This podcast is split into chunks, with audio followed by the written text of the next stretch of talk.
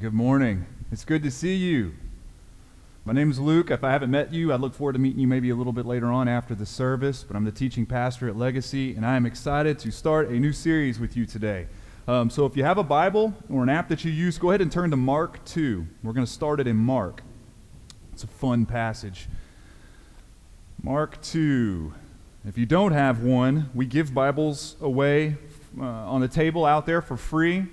You want a nice leather one, just check the Lost and Found. There's a bunch in there. just erase the name in the beginning of it. Um, if you uh, don't know about this phenomenon I'm about to describe, it's, it's not, there's nothing wrong with it, but there is this thing called missional drift that happens with believers, but it also happens with churches too as a whole. Missional drift occurs whenever people kind of veer away from God's call on us as believers to be intentional with His gospel in the city and in the culture. Okay? Um, it, it's not always the church's fault when this happens. Sometimes churches grow at such a pace where the, the leadership has to get real involved with building up structure to catch up with the growth because it's also on the leadership to take care of the people that it has already caught, baptized, um, just added to their number, basically. So you have things like I don't know, children's ministry, right? That didn't come out of thin air. Um, trailers, insurance, bookkeeping, church planting residencies. These things just kind of come out of nowhere. And by the time all the dust settles, you look around and you realize we have veered out of our lane a little bit. Um, Legacy Church, we have drifted a little bit. That's my fault, by the way. Um, it's part of the leadership's job to keep the culture of a church in the right lane and keep us from drifting. But as I look up, as we kind of hit the rumble strips on the outside of the lane before we hit the shoulder, I've looked up and I've realized that we've kind of veered from what made us a very distinctive people in the beginning. We're not unhealthy, we've just drifted away from the dock a little bit. And my intent as a pastor is to recapture what made us distinctive in the original days. This is a beautiful thing. It's a beautiful church now. But God called us to come here and do something very specific. And so, as a leader, one of your leaders, one of our jobs is to make sure that the culture of this church stays not to where we are just good and healthy as a community, but we are also good and healthy as missionaries to the city. Um, because to be honest with you, Knoxville doesn't really need just another church that does a good job with this. There's over 750 other of those going on right now, right? They do a really good job of being missional to the city by making this look good and not being offensive to people with this, right? Um, but, but what Knoxville really needs is a church that is intentional and active, understanding that people aren't going to come here. We have to extend the gospel outwards, which means us just being normal people.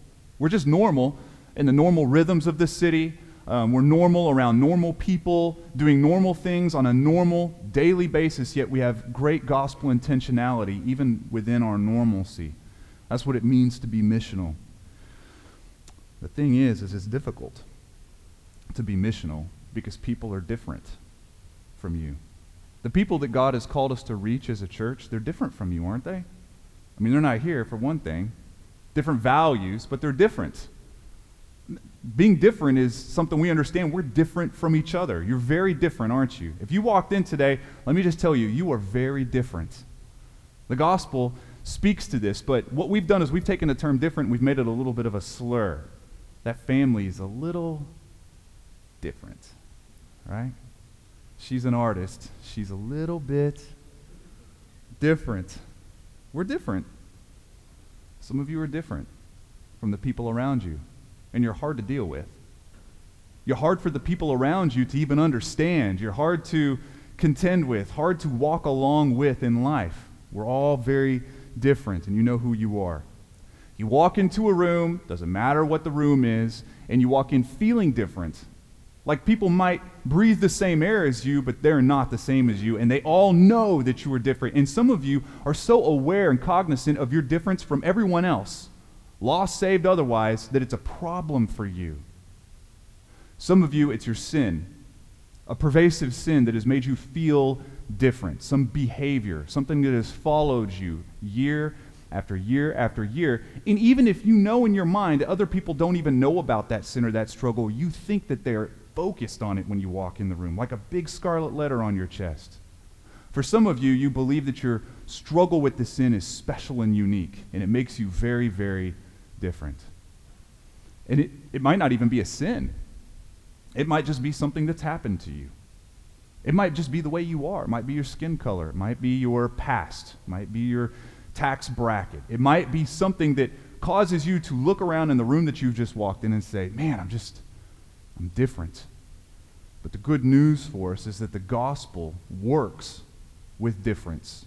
Because you are different, even from the person sitting right next to you. But God is much more different than us. And God has crossed a gulf, a larger gulf of difference, to cover that distance and make us close, to bring us in as family. So, as different as you are from the person next to you, it pales in comparison with the gulf that was between you and the God who loved you dearly, who closed that gap for you. So, we have a gospel that helped us from being different to being kindred with a royal family in God, right? And then all of a sudden, the same gospel collects us all together where we're very different people. I mean, some of you are doing life with folks in your com group or just walking alongside folks that you have more differences than you do similarities. And the gospel makes that possible, doesn't it? And then the gospel calls us to extend our love to, this, to, to a city, a culture that is incredibly different, wildly different than we are. So, in this series, what I'd like to do is look at how we are different what the gospel says to that. And what we're going to do each week as we go through this series is take a chunk of society, take a chunk of the church, and address it. Address how the gospel deals with it specifically and how we change and walk through it. Address how we work with others as they struggle with it in community. And what it makes us do is we are in the city living normal lives with normal people, but having great intentionality. So today I'd like to just kick it off by talking about those of you who are bleeders the needy. I'm one of you, by the way. This sermon was super easy to put together because I'm one of you. I'm in your rank.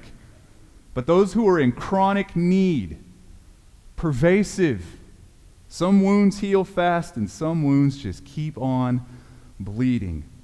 You know, there's actually two different categories of need, and one of them is it's really quick. I got a flat tire. I need it to be fixed. I just lost my job. I, I need another job real quick. These, these are acute needs. But sometimes we have chronic ones, don't we? And they linger and they follow us. Things like you can't make babies. Things like you've been unemployed for months now. Things like you cannot kick that depression. Cannot get a loan. Cannot get a husband. Cannot get a wife. Whatever it is. It's gone on and on and on. And some of you have lived in this state of need for so long that you can't remember what it feels like to live a life where you weren't asking God for a solution to your big bleeding problem. You actually can resonate a little bit with King David as he says, My tears are my food. My tears are my food during the day, my tears are my food during the night, and all the onlookers mock me as they look on and say, Where is your God now? And we know what that feels like, all the bleeders of the world. Where is our God, by the way? Because it's easy to feel alone, isn't it? Isolated, abandoned, dropped, powerless. It's easy to feel powerless. We've lost all control of the variables in our life, and we do not know what to do. It's easy for us to feel spiteful against God, hateful because we think He hates us. Hopelessness is something that comes in our hearts because we feel like there's no way to change and there's nothing promised us. You know, and out of these deep feelings that we would never say out loud comes a lie that sits on the throne of our hearts. The lie sounds a little bit like this You aren't great, God. You're not. And you're definitely not in control. Because you have certainly dropped me. You've left me. You've abandoned me. And you've left me for dead. Tim Chester says that behind every sin is a lie. Behind every sin against God is a lie and an accusation against God. These are things that would not come rolling right out of our mouth, but this is what we believe, and it is definitely something that runs as a deep current through our lives. We get angry at God because we think He's angry at us. Now, we know on paper God is great. And we know we're not supposed to hate God or be spiteful against God, yet we are. So we become a little bit of a walking contradiction to ourselves, feeling a way we kind of know we're not supposed to feel. Worship becomes difficult because we're bleeding so bad. We're needing something He's not delivering on so bad. Worship becomes difficult. We feel like we could worship really well if God would just give us the solution, but He hasn't done it. So our worship becomes very circumstantial. We also require other people to pay really close attention to our bleeding and our chronic need because we don't feel God sees it. We feel like because God is not paying attention, we require everybody else to pay attention. In living color, see my problem, see my hole, see what I'm struggling with. And over time, what this evolves into is a crisis becoming an identity for us. Now, we hate the crisis, but we like the identity it gives us. And we're a little sad sometimes when the crisis goes away because so does our identity. We have to come up with a new one. It's a struggle for people. It's a struggle. This is why some people that you know that are bleeding, and some of you who are bleeding, do this. You would think that your need, your chronic need, was your last name because it comes so quick after you saying your first name in an introduction. It's difficult for a conversation to go by without your need and the bleeding wound that you have becoming such a big part of it. Right? Some of you already have faces in your mind. And some of you are looking in the mirror. And I know what this feels like because, like I said, I'm a bleeder. And I'll tell you, as a bleeder, those who do bleed all over the place, they think they're special. We think we're unique. Our, our circumstance is different. The one thing that bleeders and victims hate is to feel like they're average. Kryptonite to them is someone telling them, oh, no, no, no, this is typical. I know a guy that struggled with this once. No, no, no, you didn't. Mine is special. This is a special need. I bet he didn't struggle as bad as this. We don't like to know that we are average, but we are. I want to look at a passage that's really going to help us, I think, today in Mark 2. It's going to help us see what the gospel says to those who bleed and those who walk alongside bleeders, okay? Mark 2, this is the passage that's going to help us see Christ more clearly. It starts off like this in verse 1. And when he returned to Capernaum, after some days, he being Jesus, by the way, my bad. So when Jesus returned to Capernaum after some days, it was reported that he was at home, and many were gathered together, so that there was no more room, not even at the door. And as he was preaching the word to them, they came, bringing to him a paralytic carried by four men. Now, I know you've all heard this story, but keep following along, okay? And when they could not get near him because of the crowd, they removed the roof above him. You read that correctly. That's awkward, right? And when they had made an opening, they let down the bed on which the paralytic lay. Okay, pause. We're going to pause the story right there. Most scholars believe that this was Peter's house because of some other things that were said at the beginning of Mark, okay?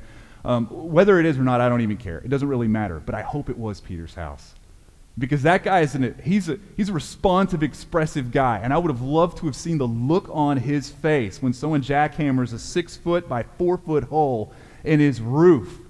I mean, catch this. See what's going on. This really happens.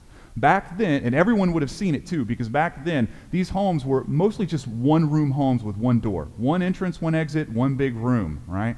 Now, this was packed so thick, and a lot of them were scribes and haters, by the way. That's another sermon altogether. This room was filled with people that were just looking to catch Jesus in something that he said, right? So full, they couldn't even get to the door. They couldn't even get to the door. So, what they do is they used what was common on homes at the time, which is an external staircase that goes up from the ground to the top of the structure. Now, those roofs were weight bearing, right? So, they would have tiles, earth, straw, uh, all thatch. It would all be kind of put together to where it would dispel rain, but it could bear some weight. These guys do the thing of start pulling, they're pulling up tiles. I mean, put yourself there. Pretend you're one of the scribes. You got your notes out. You're ready for Jesus to say something that's going to really make you mad, right? You're just, you're itching to write something down. Your Evernote, your Evernote's just, it's glowing back in your face. You're ready to bang something in. Just catch him. And all of a sudden, a shaft of light comes out of nowhere. Why? because someone's ripping the roof up straight up. They're pulling tiles off. There's dirt falling, there's straw kind of starting to fall, and they lay a guy, they're putting a guy down through this roof. Now, it wasn't on a couch or on a, on a bed. Back then, a mat was just like an, a, a stuffed or oversized beach towel. So there had to be some cooperation from inside the house to keep that from being a viral video, you know, of someone trying to lower down a body with no one there to catch it. Some people had to cooperate and grab the body and bring it down. So now you've got great involvement and participation. And notice Jesus isn't teaching anymore.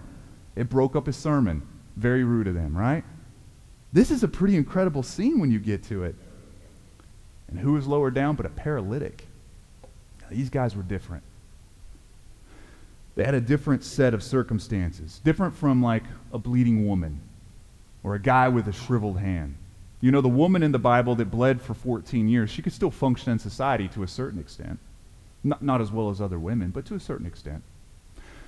The guy with the shriveled hand, he was able to a certain extent cooperate and participate in society. This guy is plastered to a mat. Not so for him. Every day was his crisis. Every day paralyzed, depending on others. It would have been easy for this guy to have felt forgotten, dropped, abandoned. It would have been easy for this guy. It would have been easy for this guy to make 32 Facebook posts every day on the fact that they are still plastered to their mat, right? Hoping that you click like, right? It'd been easy for this guy to have struggled and maybe started every sentence or every thought with, well, if I could just get out of this bed, then wouldn't be in this jam. If I could just get past this bleeding, I would be fine. Some of you are here. Some of you are here trying to be intoxicated with a God you're bitter with. This big cosmic elephant in the room. Every time you do something like come to church, open the Bible, try to pray, trying to worship a God you don't think is all that great. And then you've got these guys that are lowering him, these pallbearers of sorts, that are carrying this mat Right? These are, scholars believe, some, and I, I'm inclined to agree with them, are probably some of the guys that helped minister to this guy, some of the caretakers, because he would have needed them, right? Some of you have been this person, the mat carrier, and have walked alongside those in community that have been bleeding all over the place. And that's difficult, isn't it? It's difficult. Always feeling inadequate. Always feeling like you don't know the right thing to say. Well, I prayed a certain way this week, Next week, I'm going to have to pray a different way. I used this passage yesterday, so I can't use it today. I have to come with something fresh. I have to come with something new. I have to fix their need. It's difficult being one of the carriers of the mat, always feeling inadequate. Let's go ahead and pick it up in verse 5. And when Jesus saw their faith and said to the paralytic, Son, your sins are forgiven. Now, some of the scribes were sitting there, questioning or reasoning in their hearts why does this man speak like that? He's blaspheming. Who can forgive sins but God alone? And immediately Jesus, perceiving in his spirit that they had questioned within themselves, he said to them, Why do you question these things in your hearts? Which is easier to say to the paralytic, Your sins are forgiven? Or to say, Rise and take up your bed and walk? But that you may know that the Son of Man has authority on earth to forgive sins, he said to the paralytic, I say to you, Rise pick up your bed, and go home. Jesus does something really cool right here, and it's not healing this guy. Jesus doesn't just heal his palsied body, he heals his dead soul. There's a dual healing going here. And Jesus isn't doing this to stick it to the scribes. He's not bowing his chest out right now because they're doubting him. That's not what's going on. He is basically showing them that the message he brings is valid and who he is is true. And he was verifying something they can't see by showing them something that they could see. That's what is going on here. And what he says to this guy is rise, something that he was incapable of doing. He couldn't rise that morning, and he couldn't rise the day before. And we don't know if he was paralyzed because of an accident or from birth, but it had been a while since he had been able to rise. He would have needed to trust God he would have needed to hear something that challenged him and believe. And then he tells him to do something really cool pick up your bed. Pick up that thing that carried you in here and carry it out of here. That thing that carried you in here does not have mastery over you, and it's not part of your identity anymore. You could carry it on out of here. And then he tells him to go. He gives him direction. Gives him direction. Okay. I think what most people try to do when they are discouraged with their bleeding or walking along others who are bleeding, I think what a lot of people do is they take stories like this and they try to squeeze and extract any encouragement they can out of it for the person who is bleeding. But it doesn't always work because that person only ends up asking, well, then why then not me? That's what I come to. Well, what, I mean, God, seriously, how many roofs do I have to jackhammer through? I've done that a few times. How many times do I need to throw myself at your feet? My friends are all praying for me to be healed. They have faith. I have faith. It's been more than 14 years. It might be 30. How many times have I cried out and fasted and journaled and believed and believed and believed? How often have I done this? It's easy for us to do this, but the miraculous healing in this passage, it's not physical. I mean, that's a miracle of its sort, but the ultimate healing that Jesus points to in this, that, that is, that's the attention grabber. All other healings point to this one. Know this. Whenever you read the Bible or you see someone healed of something miraculously, it just points to an ultimate healing.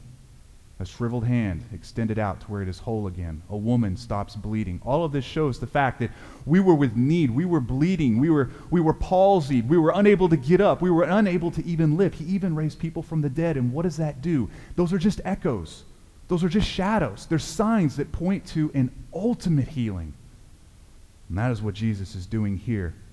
Listen, bleeders, those of you who love and walk alongside bleeders, you will not grow if you become so fascinated with your temporal healing that you have ignored and forgotten the ultimate one. Hear me, you won't grow. You won't grow. So, in this series, as this series goes on, I'd like to burn a concept in your minds. It's not something that's original to me. I've gotten it from a book. Um, we'll, we'll, probably have the book on the, the, sh- the table outside before long, and we're going to try to get some cards out there on the chairs to make this easier for you to remember. Um, but it's a concept called the four G's. Some of you have heard it, you've been through a training on it, or you've seen it online. The four G's are basically a tool that um, some of our leaders use. I use it all the time, and when I do find myself consistently using it, it does help. It helps me see where I'm lying and calling God a liar and it helps me see where I'm not believing the truth. So um, the four G's would be God is great, so we need not be in control. God is good, so we need not turn elsewhere. God is gracious, so we need not try to prove ourselves. God is glorious, so we need not fear man. Now, we'll print that out and we'll give it to you, but I'd like to use one of those as an example and walk you through it and show how it might be able to be helpful for you if you're a bleeder or help someone who is a bleeder, and it is God is great, so we don't have to be in control. God is great, so we don't have to be in control. Great meaning majestic. Great meaning overwhelming. Great meaning being ahead of us. Great meaning never being intimidated. Never being ambushed. Never being confused. But always always being in control. See, God is great and He is always in control. The woman that bled for 14 years, the whole time, God was great and He was always in control. The man that was born blind, God was great and He was in control. There was one day where a man was born with a shriveled hand, and God was great. He was always in control. This guy on a mat, whatever happened to him, when it happened. God was great. He was always in control. When the Israelites were pinned against the Red Sea, wondering, do we drown or do we get slaughtered by the Egyptians? God was great in that moment. He was definitely in control. When Sarah was struggling with giving birth in her old age, God was great and he was in control. When Jesus was thrown up on the cross and abused by mankind, God was great and he was in control. And we see that because a tomb was left empty, a grave was vacant to prove that God is great and he is in control. And Jesus will come back on a white horse proving once again that God is great and he is always in control. God is in control. He's always been in control. And his level of control expresses his goodness to you.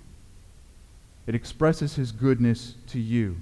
It's for your good that he is always in control. It shows us how great he is. This is the gospel for the bleeders right here.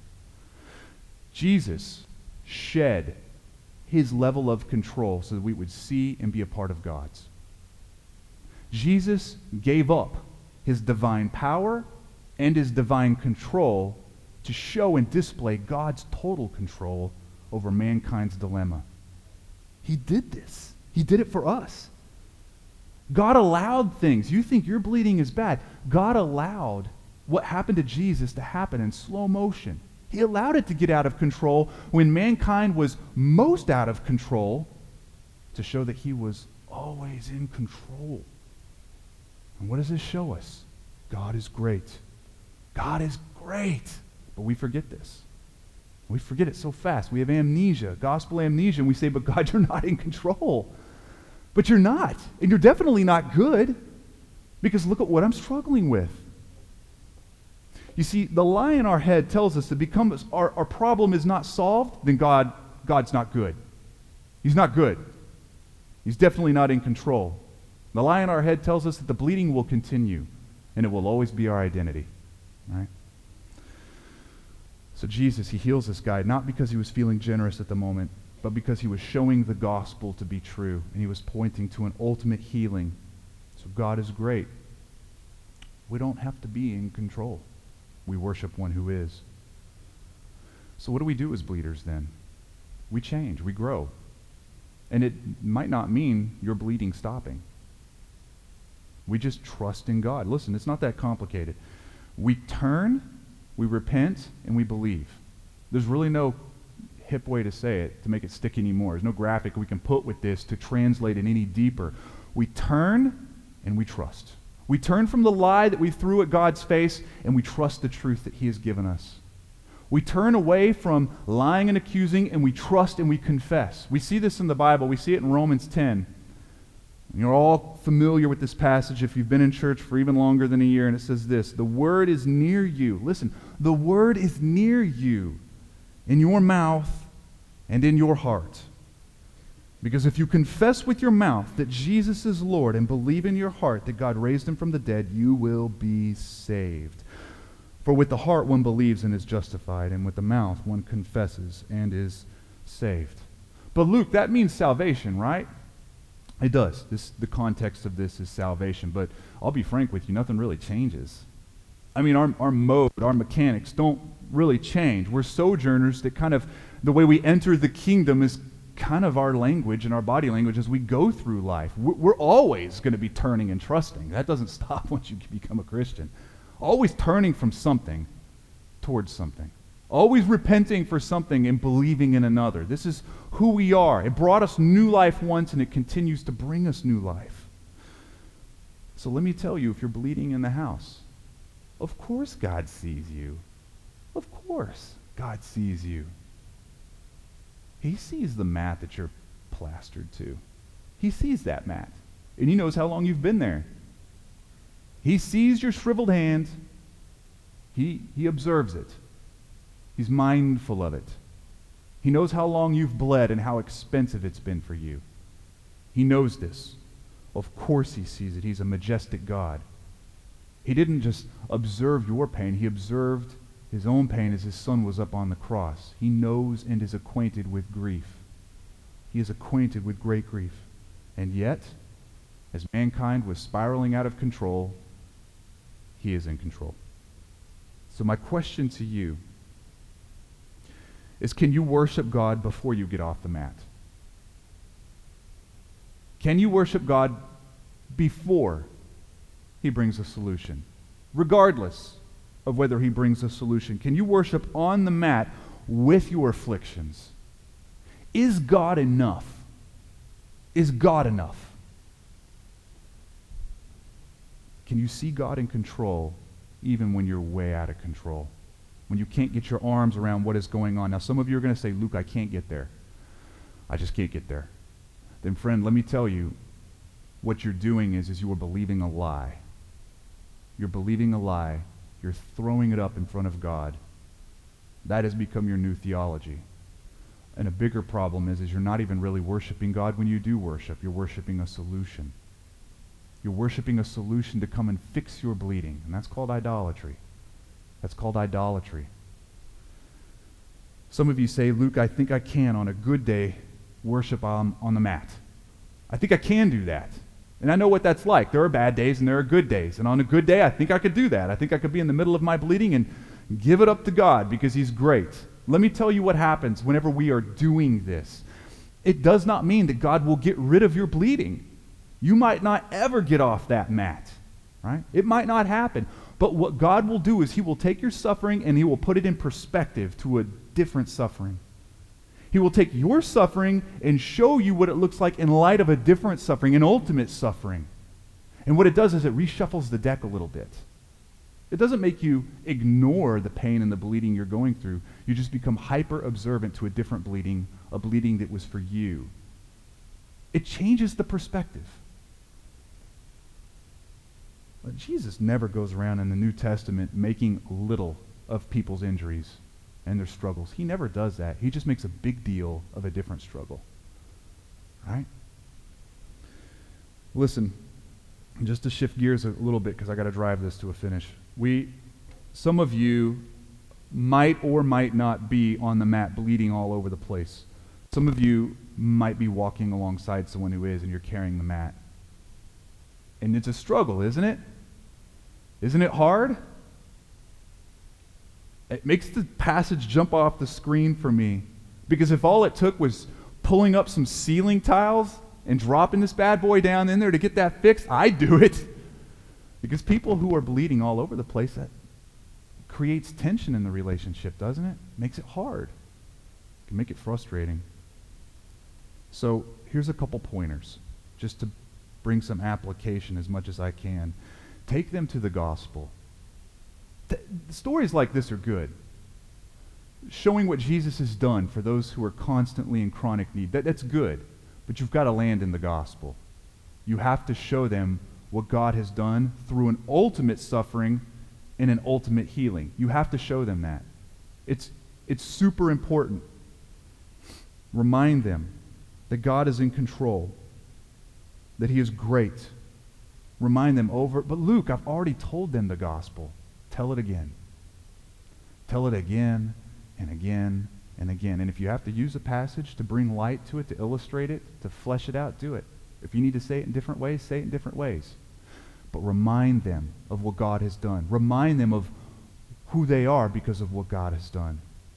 And I will say this be gentle. Be gentle with the bleeders. Be gentle because it's difficult for bleeding wounds to see that they have actually enjoyed and found refuge in it a little bit. It's hard for them to see that, so be careful. Right, be careful. Ask them questions. Questions like, what does your worship look like lately?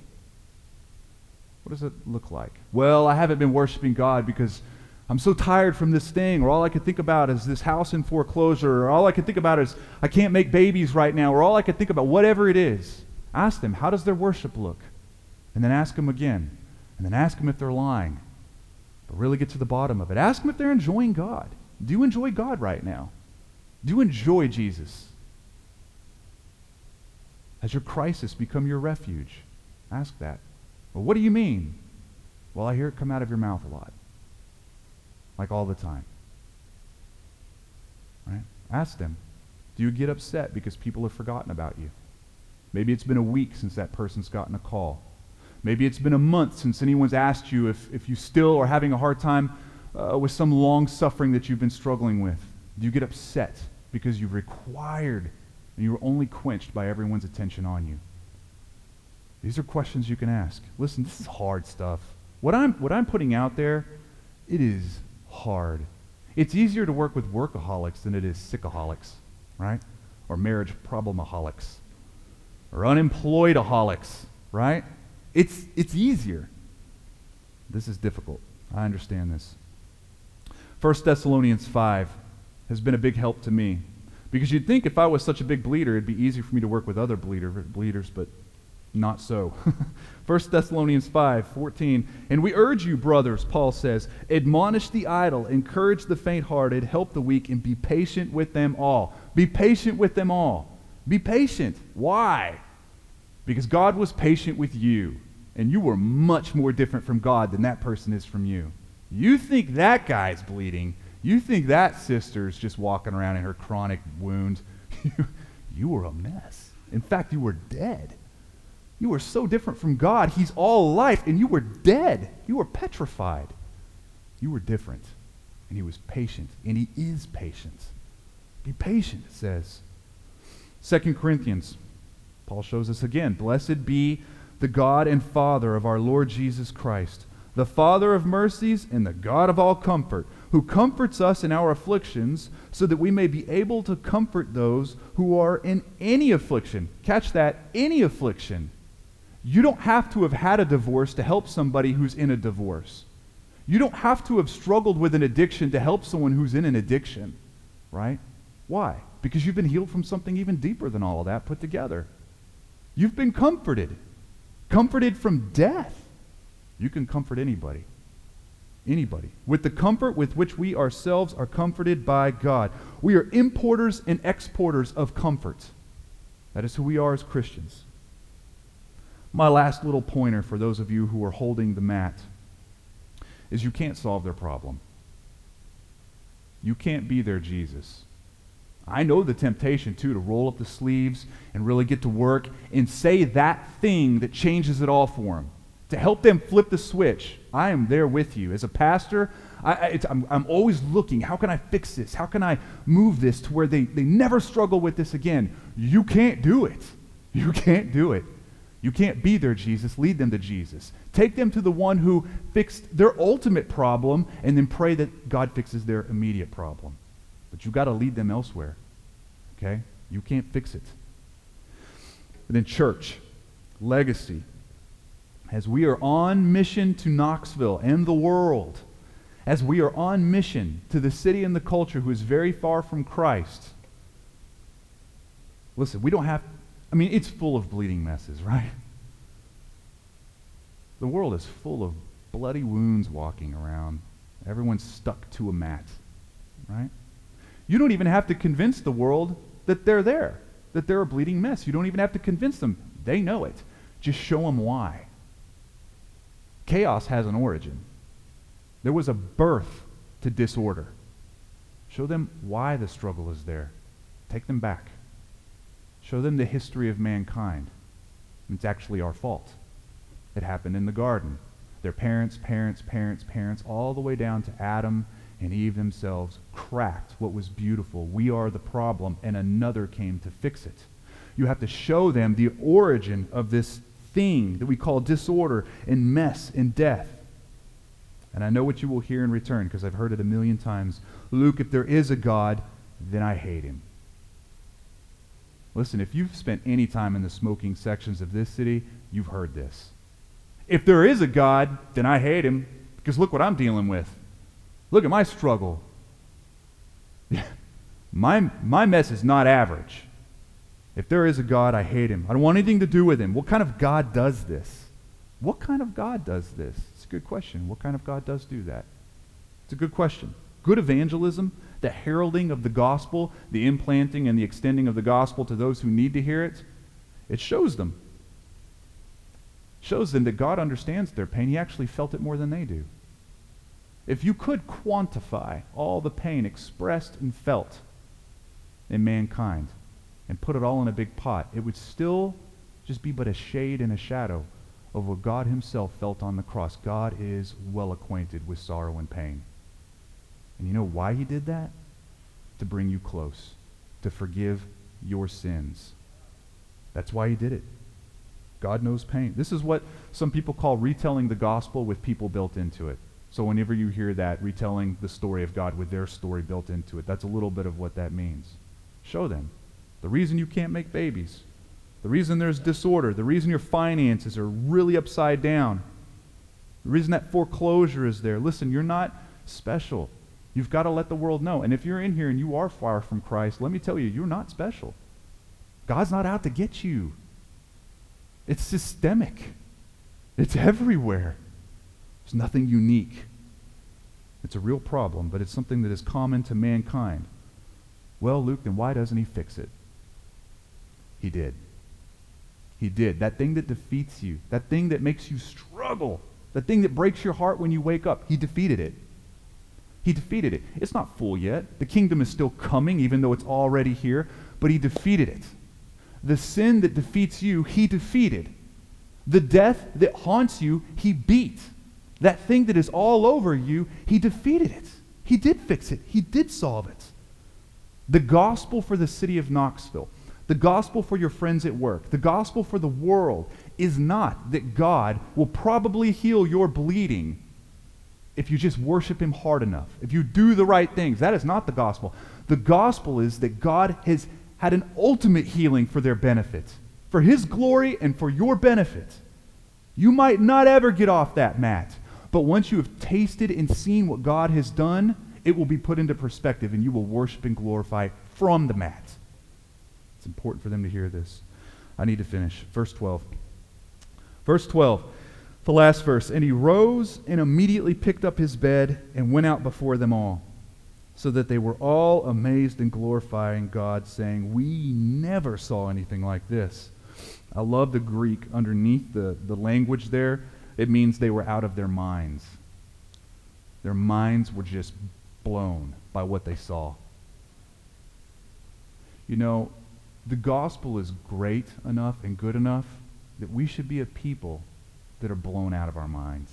Who has seen something like this? Who has seen something like this? No one. The gospel is just beautiful.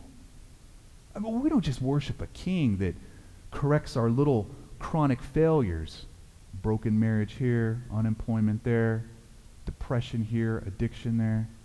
We are a God, we worship a God that collects not those with failures, but failures themselves. We are chronic failures. And he collects us close as our Father, as a kind, generous, and sweet Father. Who has seen anything like this? Real quickly, this is what God is asking us to do. It's not anything different than he told the paralytic. He says, Rise, take up your mat, and go. Rise. We need to trust. We need to do something that we couldn't do earlier. We need to trust. Turn away from the lie and the accusation that God is not great, that he is not good, he's not mindful, he's not in control, and trust that he is. I mean, he's proven it, hasn't he? he's proven it. Just believe it. Trust. Then take up your mat. That thing that gave you identity, the thing that mastered us in the past, it masters us no longer, and it is no longer an identity for us. The next day, this guy did not show up to be the, the paralyzed dude on the mat. Probably left the mat at home at that point. Probably was running and dancing. He had a new identity. Not just one who was healed, but one who was loved by God. Some of us, we struggle with this. We want to hold on to that thing that mastered us. Right? And then go. Live a life that reflects God's glory, worshiping no matter what. No matter what. But how can you worship? I mean, your job's falling apart in your marriage, you know, your wife got in an accident, your finances came apart. Well, what is there to worship? Uh, why would you even do that? Because God is great. God is great. Look what he has done for mankind. Look what he has done for me. Death has lost its sting on me. I will celebrate. Yes, this is tough. And yes, I'm going to continue to pray. But it doesn't tell me, this doesn't tell me whether God is great or not. His greatness is not circumstantial. Go ahead and stand. We're going to pray. And listen, if you've not been here very long or this is new to you, we have the elements, what we call communion, on these tables in the back. If you're a Christian, we would invite you to go back there and take it with somebody if you could. If not, that's fine. But to take part of it. Now, what does it symbolize for us? It symbolizes an ultimate bloodletting, not the one we experience chronically from day to day, but one who actually bled royal blood for us, that we could walk with royal blood in us now. Okay? So it's spilt blood and it's a body cracked and broken. Right? One who really understood what chronic pain felt like did that for us. So we remember what God has done, and then it leads us to a better place. When where? God shows again that he was always in control. always in control. The next time we have communion with Jesus right there before us, Jesus will be saying with a smile, It was all under control. It's all under control. He's such a good God. Let me pray over you. Father, we thank you so much for your kindness to us and your goodness to us, that you spilled your blood in an ultimate suffering in order to provoke an ultimate healing in us. God, I am a bleeder, speaking to bleeders, praying with bleeders, in order to do community well and reach a city of bleeders. Help us change in the midst of our struggles. Help us walk and carry the mat of those who are struggling, and help us see a city correctly who is deeply, deeply in struggle. Father, we thank you that you don't just minimize our struggles, you just reshape them in our eyes. I thank you, God, that you are observant, that you do see all. I thank you that you are always in control. You need not prove it anymore for me. If you never did another thing to show how in control you are, you have done enough. Because you left Grave's mouth empty. He is gone. He is alive. That's enough for me. Let it be enough for us. Let us be able to repent and believe, to turn and trust. Help us walk alongside those who are in deep pain. Deep pain. It's all they could think about, every thought. If they could just get through with this, if they could just get by that, if this would just end. Help us be gospel fluent in such a way that they see repeatedly, over and over and over again, you're in control and you're great. Even if we have to do it a thousand times, let us be gospel heralds a thousand times over. And help us see a city correctly, God.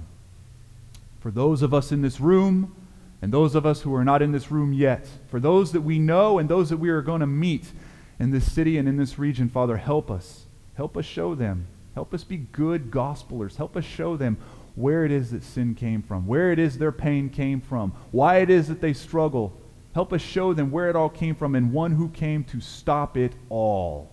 One who came to defeat and destroy what defeats and destroys us. God, it's a tall order. All that we're asking for, but it is not too tall for you. We thank you. We worship you. We worship you. On our mats, we worship you right now. Some of us in here are plastered to a mat right now, and we choose to worship you for you are great. For you are great, whether we never see the stoppage of our bleeding ever again. You are great. We love you, and it's in your name we pray. Amen.